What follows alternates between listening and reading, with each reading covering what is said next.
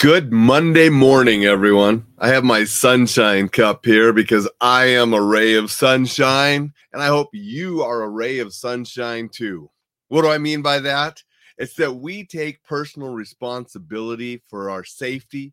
We take personal responsibility for our successes, for our failures, for our lives. And it's up to each and every one of us to be our own rays of sunshine because we're not going to let external factors guide what we do. We are going to take responsibility for ourselves and we're going to get out and make great things happen.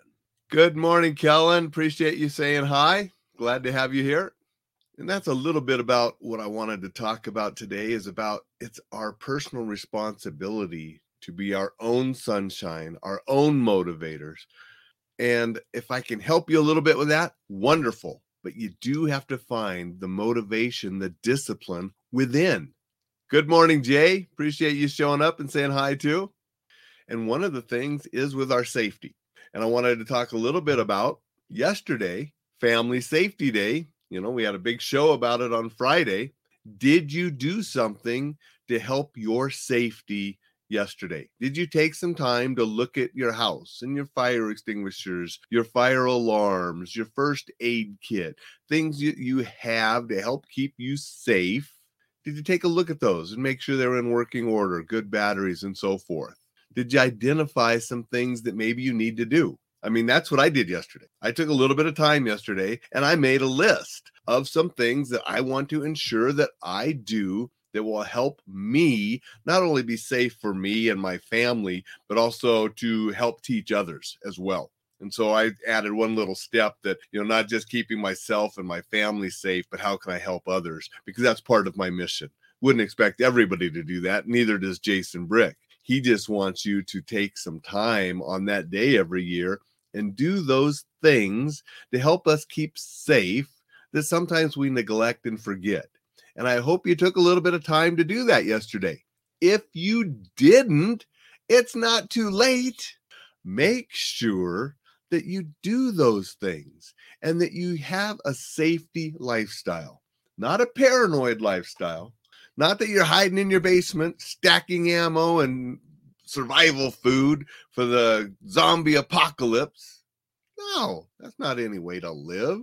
But doing those things that will keep you safe so you can enjoy more, right? Summer's coming up. If you live someplace where there's a lot of sun and you're going to partake in a lot of activities, make sure that you go buy sunscreen when it's on sale coming up here pretty soon. You know, they're already putting swimsuits and all that kind of stuff out. Make sure you have your sunscreen. Make sure that you have the things that you will need to go enjoy the summer activities that you're going to enjoy.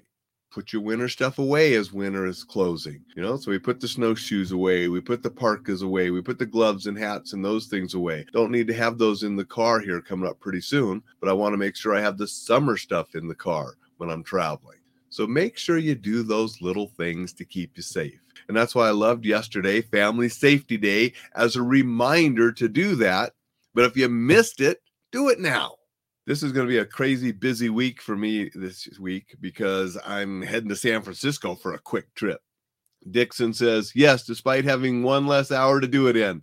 You sprang into safety. All right, Dixon. Glad you did something on Family Safety Day.